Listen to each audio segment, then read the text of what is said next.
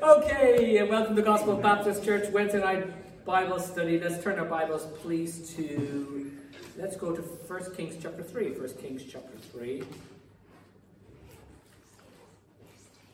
1 Kings chapter 3.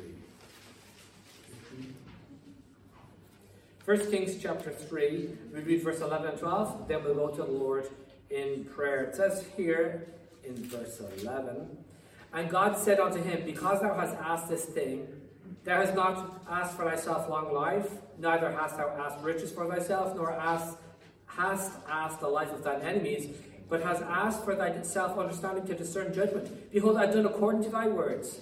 Lo, I have given thee a wise and an understanding heart, so that there was none like thee before thee, neither after thee shall any arise like unto thee. That is, of course, talking about Solomon, okay?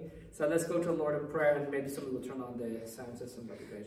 Father, thank you so much for your word that we can get into this uh, this evening. I do pray you bless it. For those who are still on the way, give them safety as they travel. I pray we just have a wonderful time in your word. I pray we'd be able to meet with God and we'd hear from you, Lord. Please use this study of the scriptures in our lives for good.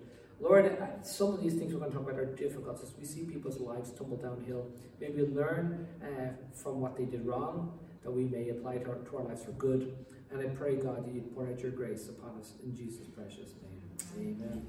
Okay, so we are continuing on in our series through the Bible. And uh, so, first of all, we look at King Saul. King Saul was the people's choice in the period of the monarchies. We've looked at King Saul, and then after him was David. David. And David was the Lord's choice. And he'd been a man of war, and as a result, God did not allow him to build his temple. So, who would be the third person?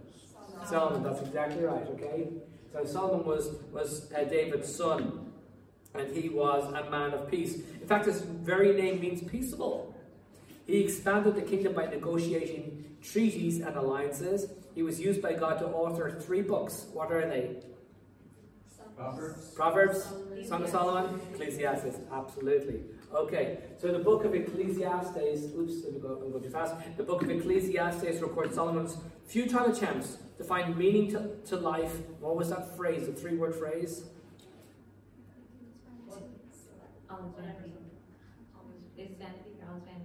Yeah, yeah. He has a phrase. Under, under the sun. It's all the way through. Okay, under the sun. And I heard you say, I'm about to say that. I was just like, say it, say it. Under the sun, okay? And uh, under the sun means essentially what? You under the sun, it's all happening. What, when you when, when he in, in the context of Solomon, it means literally without God. You, are not having a, a, a, consideration of the Lord under the sun. So it's just earthly focus, nothing about God at all. That's what the phrase under the sun means. Okay. All right. So after Solomon became king, God appeared to him in a dream and offered to grant him any request he would make. We just read it. God was pleased with Solomon's response. What did God promise him? Wisdom. A wise and an understanding heart. Excellent. Okay, in Second Chronicles chapter 7, verse 1 to 3. Let me pass out some scriptures, lots to read.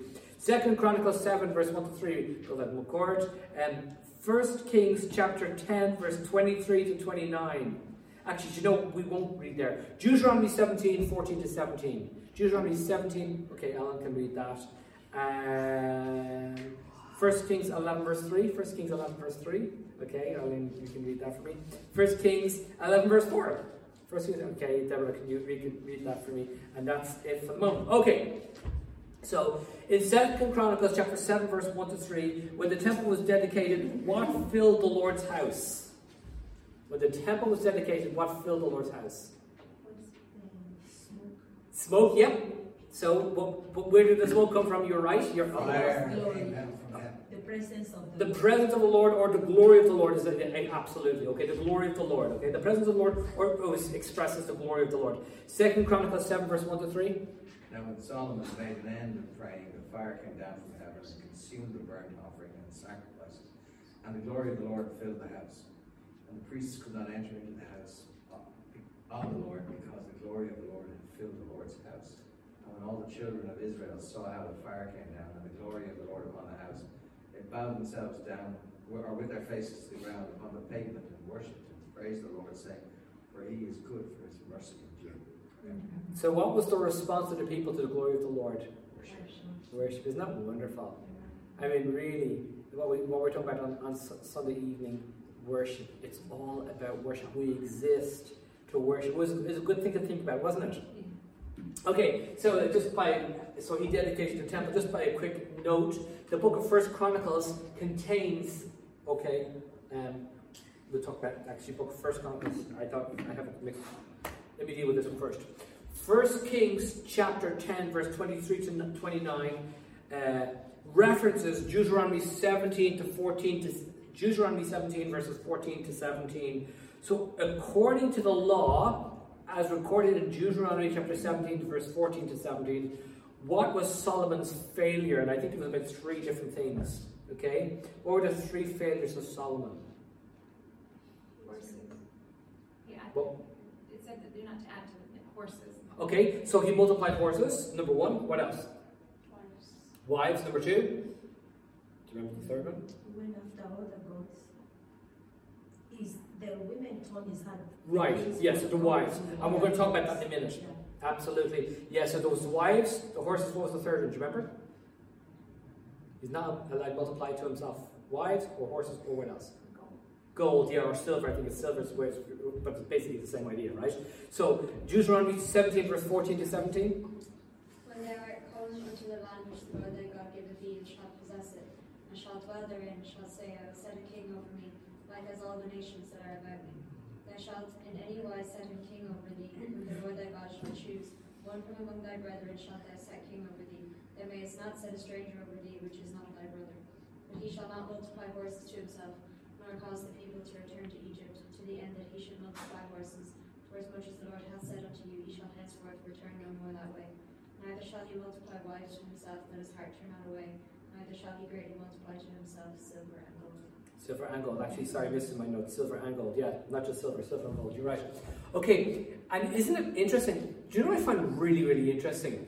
Sometimes the Bible just gives a narrative, and there's no explanation, there's no commentary, it just explains the history and it just gives the history. And if you're reading through the Bible and you're reading um, what Solomon did by gathering these wives to himself and gathering these horses to himself and, and the riches and his abundance and what Jerusalem would have looked like. And again, the statement was made when you cross, when you get to the horizon of Jerusalem, when you climb the hill and you get to the horizon of Jerusalem, the gold of the temple just lights up the sky. And that's all credited to Solomon. Now, I know David gathered the materials, we understand that.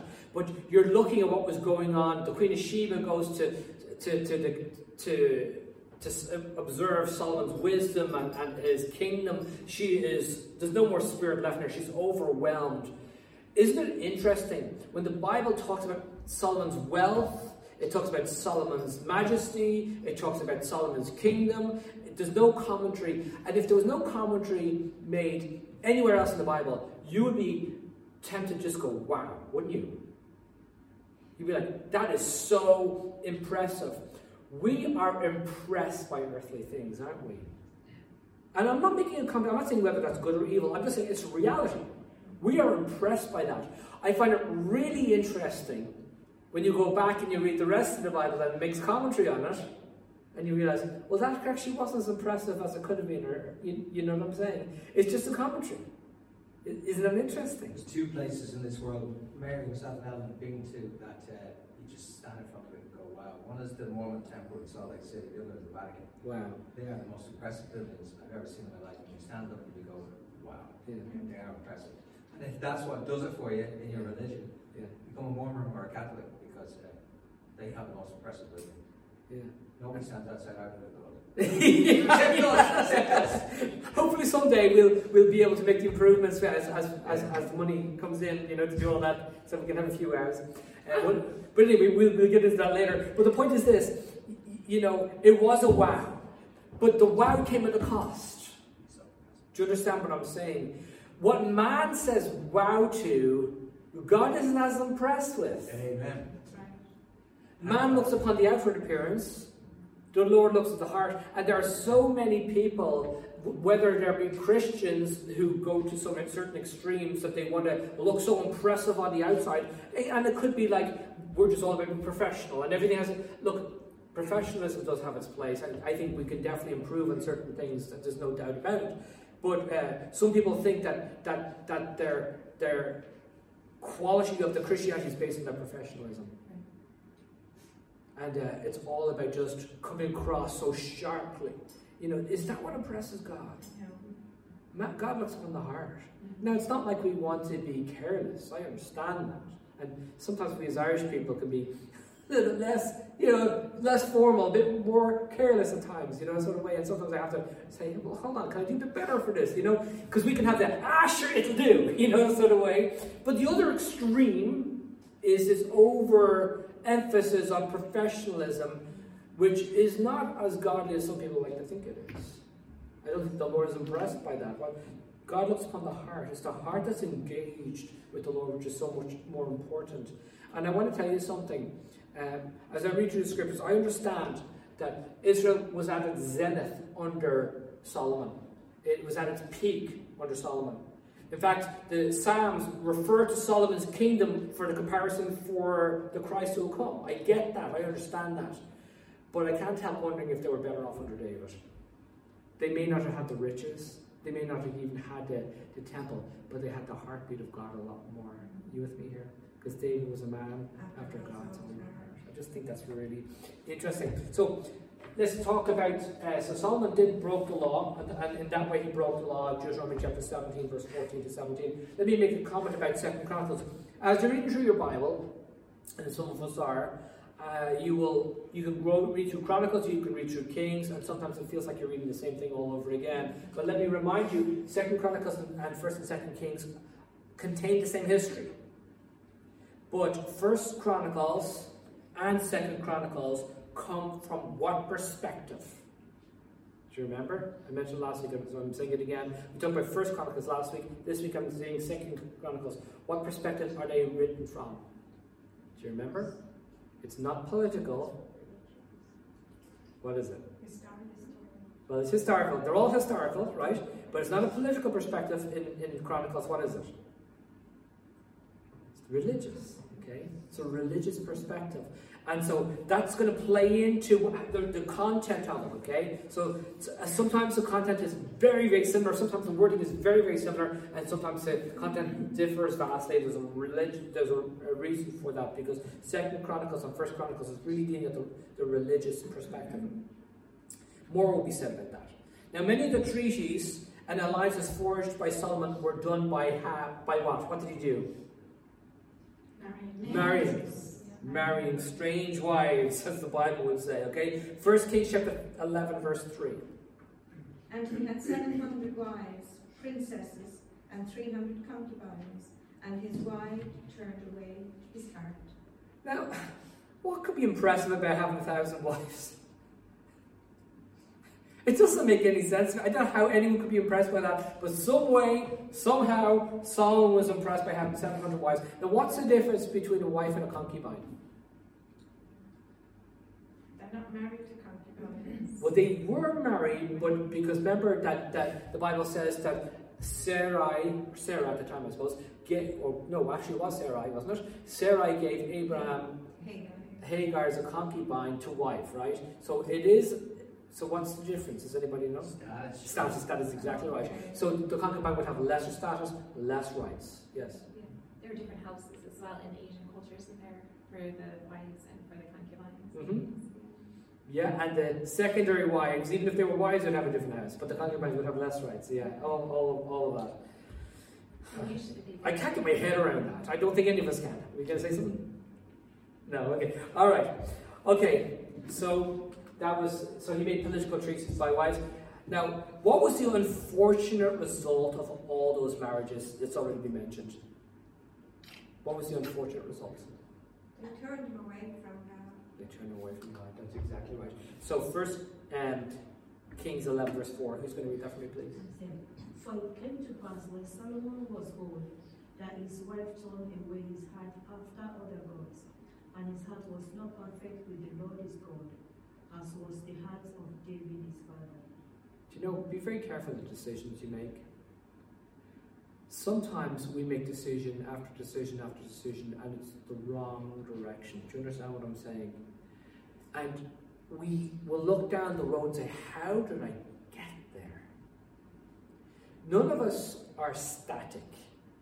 None of us stay in exactly the same place. I had a conversation with somebody recently and I said to that person, I haven't changed. Now, my theological position, my, uh, my convictions really over the last 30 years have not changed drastically really at all. They haven't. Whether that's a good thing or a bad thing, that's open to other people's opinions and that's fine.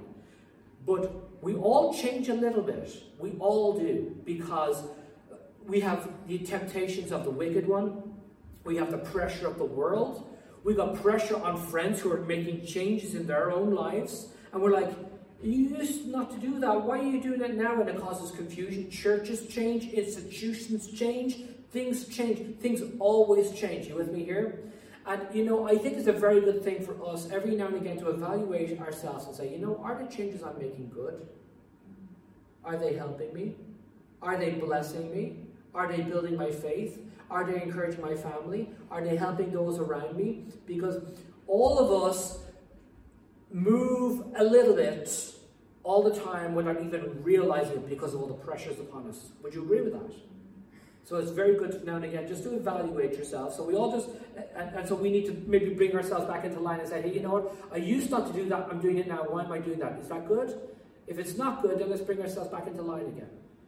Or maybe we're, you know, I, I mean, there's many examples. There's no point in, in talking about that. But I want to make the mention of this David had how many wives? Ten wives. I didn't count his wives, but let's say ten wives. Solomon had a thousand.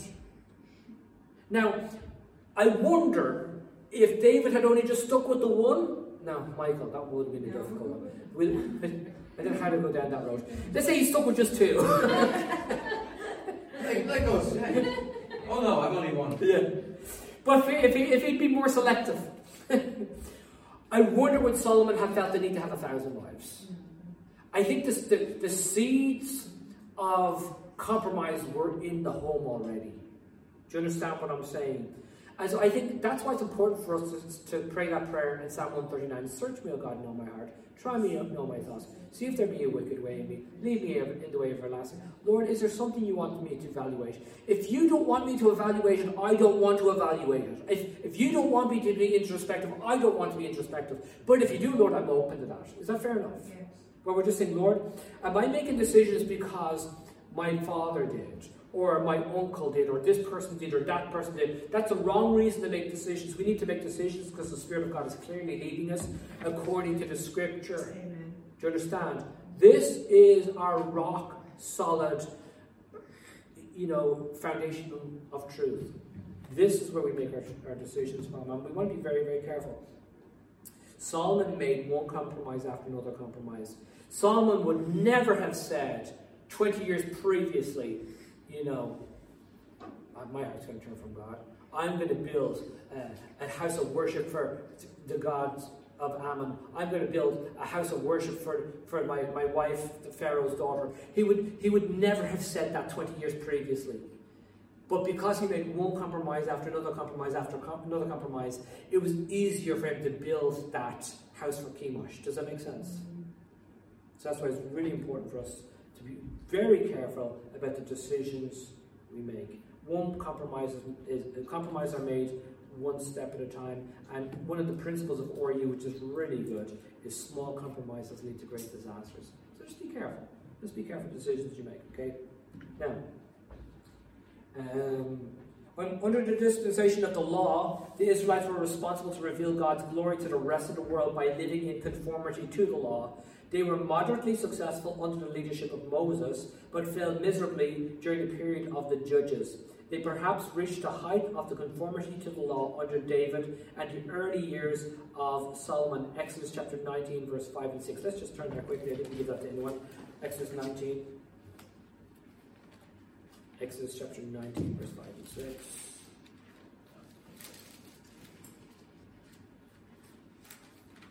It says here, Now therefore, if ye will obey my voice indeed and keep my covenant, then ye shall be a peculiar treasure unto me above all people, for all the earth is mine. And ye shall be unto me a kingdom of priests and a holy nation.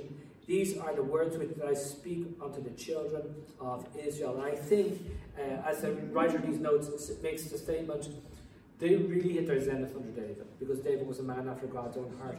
It's amazing to think he, although he compromised with these multiple marriages, he never allowed his wife to sway his faith.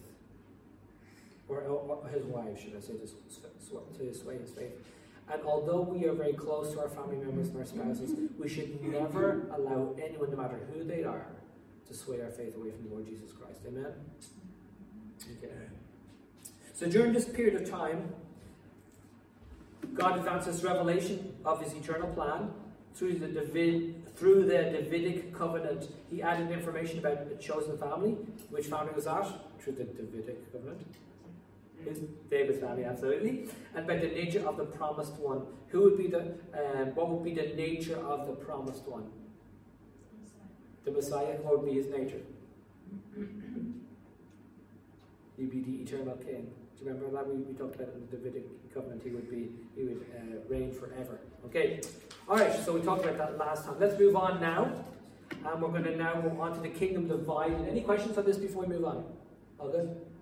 Okay, so we're moving into a new section. Okay, so now the kingdom was divided under Rehoboam. After the death of Solomon, Rehoboam, his son, ascended to the throne and united Israel.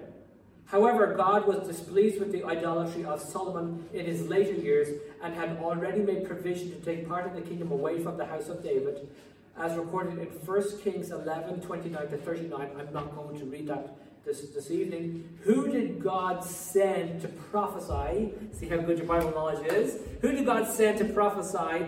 And I don't think I would remember this myself, so I'm going to go easy on you. Who did God send to prophesy that the kingdom would be ripped out of the hands of Solomon? Does anybody remember the name of that prophet? Down the hand of Solomon. Well, yeah, well, I, I was, well Solomon's, yeah. The, the prophet was sent to uh, Solomon. What was his name? Yes. Ahijah was Ahijah. Do you remember that? That's first. First Kings 11 to 29 to, 30, to 39. God sent a prophet to a, a, man. Actually, do you know what? It wasn't to Solomon. I take that back. He was sent the, the prophet to Jeroboam. Okay? Jeroboam, Solomon's servant. Okay? And that's First Kings 11, verse 26. To inform that him that God was taking him uh, 10 of the tribes. Do you remember he divided the, the uh, his garment into 10 pieces? Remember that? Okay? Um, must have been a strong prophet, or else the garment would be okay, so the division of the kingdom took place in approximately 931 BC. Now, in offering part of the kingdom to Jeroboam, God also made him an offer. Okay, so what in 1 Kings 11, verse 38? Let me pass out scriptures. 1 Kings 11, 38. 1 Kings 11, Hannah, can you read that? Uh, 1 Kings 12, 13. 1 Kings 12, John can read that. Second Chronicles 11, verse 1. Second Chronicles 11, verse 1. Um, you can read that, Dexter. And 1 Kings 11, 26. Oh, that's a lengthy passage. So um, we'll all turn to 1 Kings chapter 11. Let's all turn to 1 Kings 11.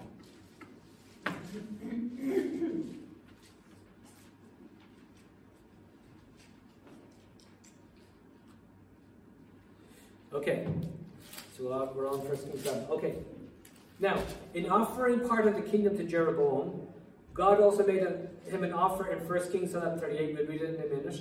So, what was that offer God made? Number one, or should I say, A, the granting of a wish, as with Solomon. B, a sure house and a kingdom, as with David. C, riches and honor. Or D, Rehoboam's death. What did God promise to Jeroboam or offer to Jeroboam? A, a wish like Solomon's. B, a sure house, as with David. C, riches and honor. Or D, Rehoboam's death. That's a harder one, isn't it? Usually they're easy. No, offer them all four. No? Nope. One of them. The, kingdom like David. Okay, so a sure house and a kingdom has with David. Yep, that is the correct answer. Okay? First Kings chapter 11, 38. First Kings 11, 38. Who did I give that to? We're all going there. Is it First Kings 11 8? 38. Oh, you said we should all turn. Okay, now. we'll all turn down, but who did I give that specific, that one verse to? Hannah, go read that. First Kings 11, 38. 38. And it shall be, if thou wilt hearken unto all that I command thee, and wilt walk in my ways, and do that is right in my sight, to keep my statutes and my commandments, as David my servant did, that I will be with thee, and will build thee a sure house, as I built for David, and will give Israel unto thee. That's quite the promise, isn't it? God was offering the promises that went to David over to Jeroboam. Now, not all of it, because David, it was only 10 kingdoms. Like, David would keep two kingdoms, or I'm saying kingdoms, 10 tribes. The northern part, Israel, not the southern part, Judah. But, but the point I'm trying to make is that's quite the promise, isn't it? And that was out there. All he had to do was respond by faith and do what God wanted him to do, and he could have it all. You know, though, I, I know it's just a dream, but John R. Rice made comment in one of his books that he had this dream, and he dreamed that that uh, God had these warehouses in heaven, and it was full of stuff. And John R. Rice said, "What what are these warehouses for?" And the answer came back, "All the things you didn't ask for, but you could have had." You know, and I just thought that is really interesting because when you think God wants to bless us, God wants to pour out His grace upon us. There are so many things that God has for us, and a blessing, spiritual blessings in Christ. You know, victories in our life, spiritual victories we can have, etc., etc. Many things God has for us if we just ask and fulfill the, the terms God has laid down. God made this promise to Jeroboam: "You can have this," but unfortunately for him, he did not fulfill the terms. After 40 years under Solomon, after 40 years under Solomon, the people requested of Rehoboam what kind of king he planned to be. In 1 Kings 12 13, we are told that Rehoboam answered the people. How did he rough them? How did, how did he answer them? Oh, he, he, uh, what it said, scorpions. Roughly, I said, thank you very much. Yes, yes, he did. Okay, he lost the plot. He scorned them in a sense, didn't he? First Kings chapter 12, verse 13, please. The king answered to met the people roughly and forsook the old men's coun- counsel as they gave him. It's a sad thing, isn't it? Older people in a church are a blessing. You gotta listen to their wisdom. Very foolish if we think that, we can learn our own ways. You know, uh, people give me advice. I, I'm in a lot of new territory, as you know, being on all these different councils and committees and blah, blah, blah. And uh, I sit there and I just listen and learn as much as I can. There are some things I can't do because they're wrong, but, but there's a lot of wisdom in there that I can learn from. Do you understand what I'm saying? And, and uh, so it's important to learn and listen to other people who know more than we do, especially older people who know a lot more than we do. Do you understand what I'm saying? So, um, unfortunately for uh, Rehoboam, he didn't learn that for himself. Now we're taking a look at the division of the land there. We'll take a look at that now in a second. But let me just uh, we read first Second Chronicles chapter eleven, verse one. In that passage, we find the tribes of what? Who stayed with Rehoboam when the kingdom was divided? Who stayed with Rehoboam?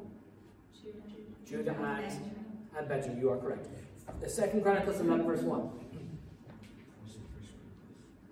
Second Chronicles eleven, verse one. And when Rehoboam was come to Jerusalem, he gathered up from the house of Judah and Benjamin an hundred and fourscore thousand chosen men, which were warriors to fight against Israel. Okay, that was sad. That, cause that's that's like a civil war. But let's take a look at this. So here's Judah here. Can you see my red mark?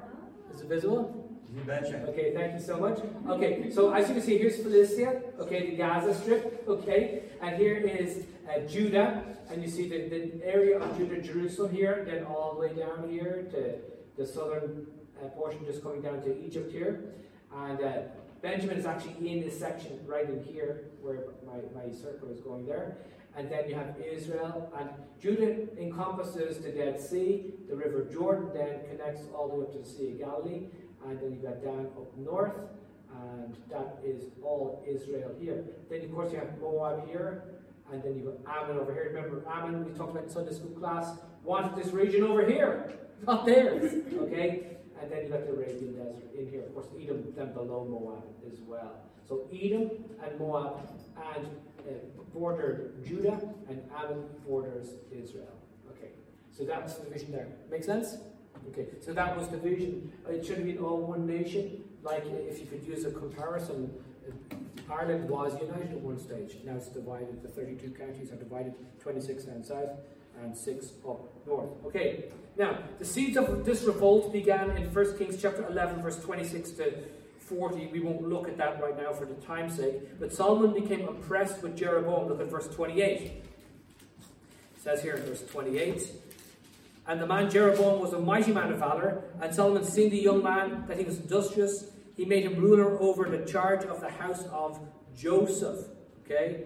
And then it says here, the, the, the, son, he was the son of a widow, and appointed him to rule over the house of Joseph. A Ahijah was then sent to Jeroboam with news that God was going to punish Solomon for his idolatry, verse 33. It says here, verse 33, Because they have forsaken me and have worshipped Ashtaroth, the goddess of the Zidonians, Chemosh, the god of the Moabites, and Milcom, the god of the children of the Ammon, and have not walked in my ways, to do that which is right in mine eyes, and to keep my statutes and my judgments, as did David his father. Now, what was involved in this idolatry, by the way? That was so evil in God's sight. Child sacrifice. Okay, so that, all that stuff was going on. And incidentally, that was going on in Ireland as well, before Patrick came type of sacrifice was going on human sacrifice, child sacrifice, etc. Okay. Anyway, so uh, so Ahijah was then sent to Jeroboam with news that God was going to punish Solomon for his idolatry and give him ten tribes to rule over. On hearing of this, Solomon sought to kill Jeroboam, whereupon Jeroboam fled to Egypt until Solomon's death. The people called Jeroboam, Jeroboam back to confront Rehoboam upon his succession, because obviously he was quite the man. Verse 3 of chapter 12 that they sent and called him, and Jeroboam and all the congregation of Israel came and spake unto Rehoboam and said what they were going to say, and that was the point where the kingdom was divided. So from this point on, I'm going to finish at this point here. From that, from this point on, the portion of the kingdom remained to David, the king of his lineage. The kings of his lineage. Okay, let me read this again. That's right. From this point on, the portion of the kingdom remaining to David, the kings of his lineage, is called Judah. Not sure about that wording here. Anyway, the southern kingdom. So, well, that's what I pointed out here. The southern kingdom that belonged to David, and Israel was given to Jeroboam.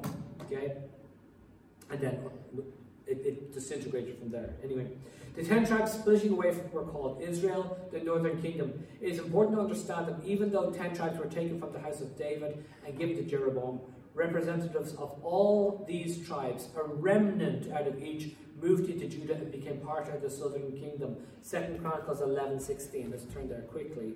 Now let me ask you a question. And it's a very practical question, right? Uh, but why do you think a remnant of each tribe moved down south to Judah? Why do you think? When it was divided, north and south, why did uh, representatives of each tribe of Israel move down to, to Judah. Why? They resisted the kingship right. of uh, Rehoboam. Right, okay, so, so, so Rehoboam was, was ruling in Judah. So why did they move down from, from Israel? Oh, beg pardon. So why did they go down here? They accepted the kingship. Yeah. why? Yeah, that's true. Because he was the successor to Solomon. True. Why else? That was that was a reason, but not their main reason. What was their main reason? Was it because they wanted to worship in Jerusalem? Right. Yeah. Because what, what Jeroboam, and I think we're going to discuss this next week, yes, it is, uh, next week, because Jeroboam instituted false worship. And they're like, we're not having this. And so Levites and, and different tribes, tribal people from different tribes that came down to Judah, they said, I'm getting out of this paganism, I'm getting into Judah. Okay, and that is a story of itself. But Second Chronicles 11 16, we'll finish with this.